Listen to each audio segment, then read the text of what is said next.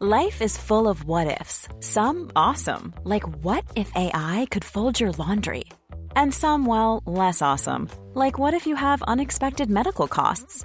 United Healthcare can help get you covered with Health Protector Guard fixed indemnity insurance plans. They supplement your primary plan to help you manage out of pocket costs. No deductibles, no enrollment periods, and especially no more what ifs. Visit uh1.com to find the Health Protector Guard plan for you.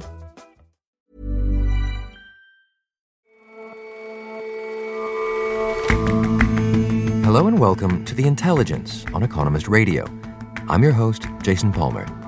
Every weekday, we provide a fresh perspective on the events shaping your world.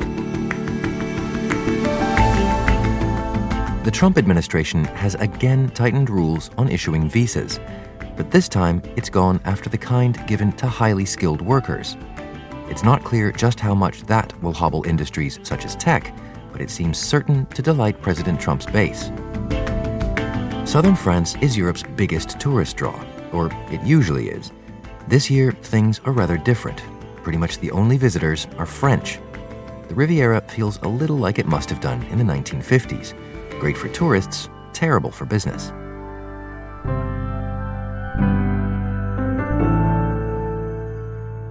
First up, though, with more than 2 million infections and 100,000 deaths, Latin America has become a new center of the pandemic. We've seen a persistent and progressive increase in cases in Central and South America, and it is, uh, it is of, of deep concern. A lot of attention has been on Brazil, second only to America in numbers of infections and deaths. But the coronavirus is also ripping through Brazil's neighbors, in a region with high urbanization and inequality, where social distancing is less easy to enforce. We have big cities like Rio, Sao Paulo, Lima, in where they are surrounded by belt of poverty and inequity. Lockdowns in Latin America have been varied, but many share one trait. So far, they haven't worked. That's why it's so worrying that countries in the region are already starting to open up. The pandemic in Latin America took a while to accelerate. Richard Enzer is our Mexico City bureau chief. We are now at a point where the daily number of cases being reported in Latin America is worse than the outbreak in Europe was at the peak in April, and the same with the American outbreak in its peak. Latin America what it's going through right now is worse than anything that any region until now has seen during this pandemic. You can see this just about wherever you look. Brazil has recorded more than 50,000 deaths. Chile has one of the highest infection rates per person of any country in the world. And Mexico's epidemic shows no signs of easing. And so, why is it that the region is struggling so much? There are lots of speculations that Latin America is very unlucky because of the population density or the rates of urbanization. But I think the main reason is because the lockdowns have not worked in the same way that they did work in Europe and in America, which is a very concerning sign because if you can't curb your COVID epidemic with a lockdown, then how can you curb it? And what kind of lockdowns were put in place? I mean, do you see a trend across the region in terms of government responses? The policy response by governments in Latin America and the success of their lockdowns has varied greatly. You have El Salvador, where the president's lockdown is so strong that people accuse him of acting like a dictator. And then you have Brazil, where Bolsonaro looks utterly uninterested in trying to do anything about the pandemic. And in Nicaragua, Daniel Ortega has opposed no lockdown at all. But we do see lots of countries, be it Peru, Argentina, Chile, Bolivia, where there has been a concerted attempt to impose a strict lockdown, and that simply hasn't worked. What you normally want to see after you impose a lockdown is for cases still to go up in the first week or 10 days as behaviors from before your lockdown start getting registered in the system. And then you want to see a dramatic U turn. What you see in Latin America is a curve that does not decline, but rather goes up which means that you are getting further away from a situation when you can retreat from lockdown rather than closer to it. So, why haven't they worked in the same way? What has failed on, in locking down? Quite simply, people have not been observing them with the same stringency that they have been in Europe, and authorities have not been enforcing them with the same stringency. Now, that is partly because there are so many people in Latin America who are informal workers, street vendors, who do not eat if they do not work and therefore need to leave their houses every day. And also the patchiness of the Latin American welfare states means that the, the level of support that furloughed workers in London and New York have received simply isn't available in this part of the world. You can see a really big divide, Jason, between the way that the rich behave and the way that the poor behave. The rich are quite receptive to doing what the government tells them to do in a pandemic. They will not go to the office and, and so on. But in poorer regions and poorer neighborhoods in big cities, you see a very different response. You know, I spoke to a Peruvian economist, uh, Hugo Ñopo, who said that there is a detachment from the state, not just in a legal or economic sense, but also in a cognitive and emotional sense. People feel abandoned by the state. And that makes it very hard for a pandemic safety message to penetrate in this part of the world. And what about Mexico in particular, where, where you're based? Mexico is one of the seven countries that has passed 20,000 deaths. And if you believe an analysis of the death certificates in Mexico City, not the numbers that the government says are deaths from COVID, but the amount of deaths this year that have been more than we, you would normally see, we are talking about possibly three or four times that 20,000 death toll and Mexico is facing a problem that the entire region and the entire world is, which is after three months of lockdown, there is an enormous amount of fatigue. People, governments, businesses are all desperate for some kind of exit strategy to get back to work, to see their friends again. But whereas European governments opened only when they could declare some major kind of improvement, lots of Mexican states and regions are opening up well before they are ready. And what did the lockdown look like in Mexico? Now, in Mexico, the government shut down the formal economy forcefully, but left the informal economy to operate as it pleased. It refused to apply what it described as authoritarian measures that other governments were taking. Now, the man in charge of all of this is not so much President Andres Manuel Lopez Obrador, but the Deputy Secretary of Health, Hugo Lopez Gatell. And earlier in the pandemic, I spoke with him. El otro factor es la enorme desigualdad económica. Sí, exactly. ¿no? Yeah. Entonces, si uno hace la medida dirigida al ciudadano. He explained this somewhat nuanced approach to shutting down the economy, saying that you simply cannot treat the multinational company the same as the guy selling tacos on the street corner, the lady walking the streets with her corn, because one of them is going to suffer a lot worse than the other. So they designed an intervention that was destined to hit that formal sector and hoping that they could keep a hold on the pandemic. Now, if we look at the numbers, I think it's fair to say they have failed to keep a hold in any sufficient way on the pandemic. And yet, you say Mexico is starting to, to reopen. I mean, is, is that the story across Latin America? Sort of uh, success or failure opening carries on?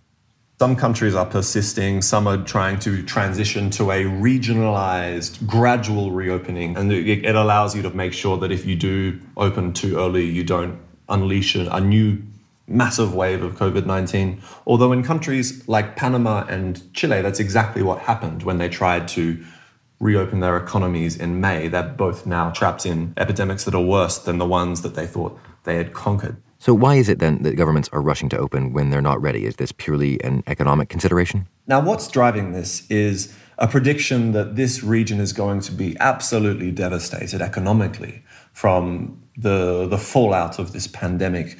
The World Bank is expecting a contraction of the entire region's economy by 7.2% just in this year. That's more than any other region in the world. Countries like Mexico and Argentina are heading for double digit drops in their economy.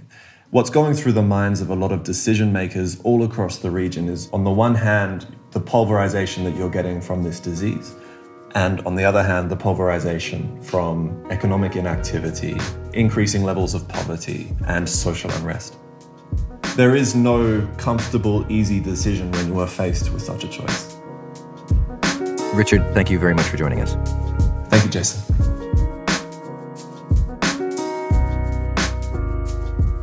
To follow all of The Economist's coverage of the COVID 19 pandemic and how it's swiftly reshaping the world, visit economist.com slash coronavirus.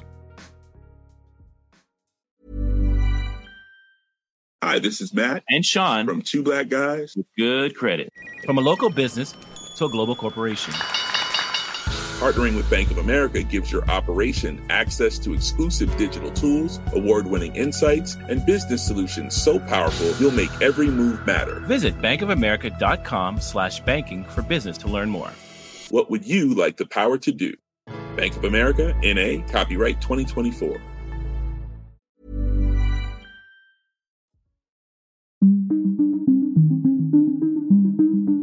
President Donald Trump has found a remarkable number of ways to choke off the inflows of foreigners to America. Tonight, I am speaking to you because there is a growing humanitarian and security crisis at our southern border. Nearly 180,000 illegal immigrants with criminal records. Build that wall. Build that wall. Before the coronavirus crossed the border, his administration cut arrivals of undocumented migrants most effectively through his immigration deal with Mexico. It's sad that when you think of it, Mexico is doing more for the United States as of now than Congress. But this week, Mr. Trump upped the stakes again, suspending visas for highly skilled workers until the end of the year. The White House says it hopes the move will help Americans to find jobs. But critics say the pandemic job slump is being used to justify a fierce immigration clampdown. So, the executive order that was announced on June 22nd will stop immigrants from coming to America until the end of the year, and this will affect those who are applying for new visas. This includes highly skilled and professional people who'd been hoping to come here. Adam Roberts is The Economist's Midwest correspondent and is based in Chicago. So, the order affects four visas. One of them is the H 1B. That affects especially people working in tech companies, and most of those, about 70% of those, are workers from India. The next one is H2Bs. That affects lower skilled people, maybe those who are working in landscaping, maybe outdoors work more often. Then there's J visas. That's cultural visas, but it's also au pairs, maybe some academics and temporary summer workers, maybe who are going to come and work as waiters or ski instructors or something like that. And the last one is L visas. That's for professionals, people who are being moved within companies, managers may be shifted from London to New York, for example. They may well come on an L visa. And, and how many people will that affect uh, across those different kinds of visas? Well, this is where it gets hard to, to pin down the exact numbers. Some have talked about this affecting 500,000 people this year. What's tricky to actually know, though, is how many people were anyway going to get those visas because the pandemic, coronavirus means that US consulates have been closed, and so many people have been trapped, in a sense, not able to get back into the US anyway, or able to start jobs they were hoping to start. So it's hard to be clear yet how many people are really going to be affected by Trump's order. But in any case, it seems like a big escalation of the Trump administration's immigration policy, which has mostly targeted low skill migrants before now. Yes, this is a big escalation. This is something that uh, many people had feared. If you talk to universities or to companies, they're very worried about the idea of choking off high skilled immigration. Trump previously, the government previously, has been targeting lower skilled workers. If you remember Donald Trump talking about building the wall on the southern border, stopping undocumented migrants coming in, if you look back over the last three or four years, he's actually been very effective in delivering on what he promised. He's choked off the refugee program, which used to be a world beating program, which would settle far more refugees in the US alone than all the rest of uh, the developed democracies in the world put together. Uh, there used to be far greater numbers of undocumented migrants coming up from South America, but since the deal with Mexico's government last year, that's been choked off. And if you look at those who are applying for green cards and so on, that's become much harder to do in the last couple of years. But what makes this order different is it specifically targets the high skilled. And if you talk to those who want to employ the high skilled, they say there are not enough Americans in the country to do those jobs. So then why do it? It, seems like a fairly self defeating move then. Yes, if you're just thinking about what's good for America, then it's a self-defeating move. This is a mistake to choke off high immigration. We we can see that that would be a foolish thing to do. But if you're only thinking about your re-election and you're Donald Trump saying, "How do I win the election in November?" You want to do a couple of things. First, you want to refocus the attention of the voters on the issue that you really did well with back in 2016, immigration. He believes that he won in 2016 because he really pushed that issue, and he thinks he can do it again in 2020. And if he can stop people talking about coronavirus, economic slump, George Floyd, and the rest of his problems, that's a big gain for Donald Trump. The second reason he's done it is he thinks the Democrats are split on immigration. He sees the the left wing of the Democratic Party talking about closing down ICE, abolishing the border. is quite radical on the left of the Democrats, and if he can s- encourage division between the Democrats on this issue, then he's a happy man. And the third reason he does it is because he doesn't want to be outflanked himself by even more hawkish figures of his own party who are even more strongly against immigration. And so you see that back in May, there were four senators who wrote to Trump demanding that he close down high skilled immigration because of the coronavirus problems, and he doesn't want them to be staking out ground ahead of him. But you say, in particular, that the case of H-1B visas will will really hit the tech sector hard. What do you, what do you think the effects there will be? Well, we've heard this week from many figures in the tech industry, such as Google's boss Sundar Pichai, who say that without immigration, there's much, much less chance that America can be a world leader in developing new tech companies and, and scaling up its existing tech companies. In, in effect, American tech companies rely enormously on importing talented workers, especially from India, to staff them up. And Donald Trump seems to think that they're just cheap workers. In reality, they're very highly skilled workers, and the United States so far has just not been able to su- supply enough of them to staff up its own companies. And so that's why we're hearing the tech company bosses talking about this as a very unwelcome move, a great threat to their industry.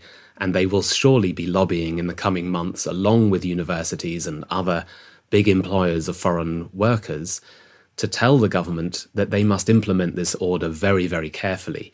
Now, if you look at the order, it does include various waivers. So, for example, if you want to work in the food industry or the medical industry or work generally for national economic recovery, there can be waivers issued to allow immigrants to come in. And I think those tech companies will be lobbying hard to make use of some of those waivers.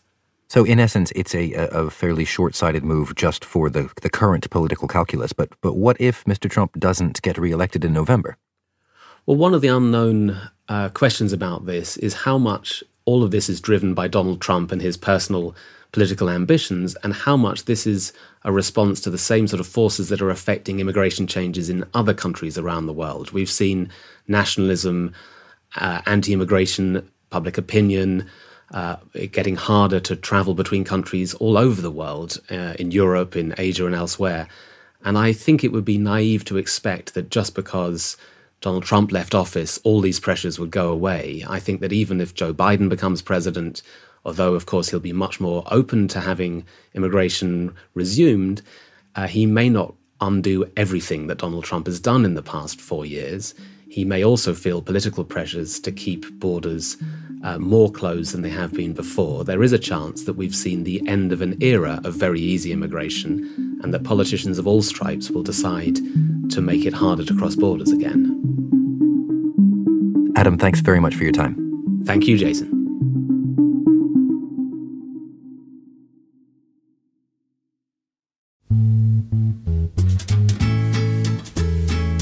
This morning, the Eiffel Tower reopens after being closed for three months. Across Europe, cultural sites, museums, galleries, grand houses are opening back up to visitors. But mostly, those visitors are just locals. For the head of the Pompeii Archaeological Park, touring the ancient town practically alone is an almost metaphysical experience. In northern France, Monet's garden normally has 5,000 visitors a day. Now, less than a fifth of that wander among the water lilies. I think it's amazing that we can actually be here. I, I, don't think there's a lot of people, so it's not like annoying that you're bumping to each other. It's not just cultural stops. Across Europe, popular towns are having to imagine what the tourist season will look like without tourists. Nowhere is this a more dramatic shift than in the south of France. Well, usually about 87 million international visitors turn up in France every year. In fact, it's the world's top tourist destination, ahead even of Spain. Sophie Pedder is The Economist's Paris bureau chief. But obviously, because of confinement and the borders being shut, in the south of France in particular, there are restaurants and hotels have been shut for the past three months. They're only just beginning to open again. In Marseille port, there are some enormous, giant cruise liners that have just been berthed for months there without moving. So the region, particularly in the south of France, is taking a big hit that they reckon could be worth about 1.3 billion euros. And you've gone to see what that situation looks like on the ground. Yes, so I went to look at La Ciotat, which is a port that really deals with maintenance. And usually at this time of year, most of the yachts, the super yachts that it maintains and refits in the winter, have already gone into the water and they're off to Cannes or Saint Tropez or beyond. And this year, it's filled with super yachts that the foreign owners just can't get to. So it's a very surprising sight. Just along the, the coast from La Ciotat is a really pretty little harbour of Cassis, an old fishing harbour. I was quite surprised when I got there to find how busy it was. This was at a weekend, and the people were queuing in the streets for ice cream. All the terrace cafes overlooking the port were really busy. People were even queuing to get onto the beach because they have to be socially distanced. So they had to pick up a, an orange flag from the policeman to go and occupy their, their allocated space on the beach. But when you actually go up close and, and ask people about this, it's really just French tourists. And so those French tourists aren't enough by themselves to, to keep these local economies afloat? Well, this is what I discovered when I spoke to the manager of one of the restaurants on the port is that although it looks busy, French tourists don't spend as much as the, the foreigners. Uh, to just give you an example, an average French tourist on the Riviera spends 64 euros a day. And if you take a Russian or American or a Middle Eastern tourist, they spend up to 150 euros a day. So the difference for these small family run restaurants, hotels on the Riviera is absolutely huge. And so how do you foresee this this playing out as as things start to open up? Well, I think July is still going to be difficult. If you look at the government forecast, it's expecting even French citizens to be only booking about 20% of the normal levels for campsites, hotels, and holiday homes in the region, and possibly back up to 40% by August. But even that's, you know, not going to be enough. They're really looking to get back to normal in the autumn, by which stage the season is, is really over.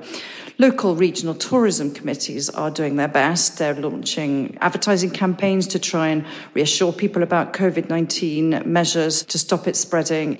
Spending some time in the region, one gets the feeling that people are, are relatively relaxed now. The, the waiters are wearing masks, but people aren't there is a sense of sort of a return to normality, but it's quite hard to imagine that, I suspect, when you're when you're far away and you know that France has been hit by the pandemic. But I guess, given how strict the lockdown was in France, makes it that much nicer for the locals that public places are a bit emptier. For the French, this is quite quite nice. You know, in a way, they're rediscovering what their country used to be like before the arrival of mass international tourism, and places like Saint Tropez were just a little fishing village. And I think that there's a sort of secret pleasure to be had on the part of French tourists to find their country not overrun by, by foreign visitors. Sophie, thanks very much for joining us. Thank you very much.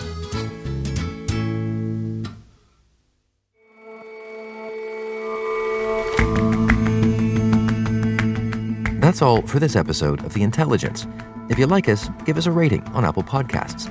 And you can subscribe to The Economist at economist.com slash intelligence offer.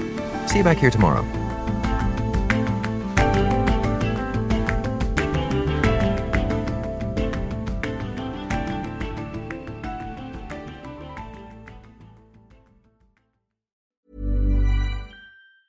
Planning for your next trip? Elevate your travel style with Quince. Quince has all the jet setting essentials you'll want for your next getaway, like European linen, premium luggage options, buttery soft Italian leather bags, and so much more. And is all priced at 50 to 80% less than similar brands. Plus, Quince only works with factories that use safe and ethical manufacturing practices.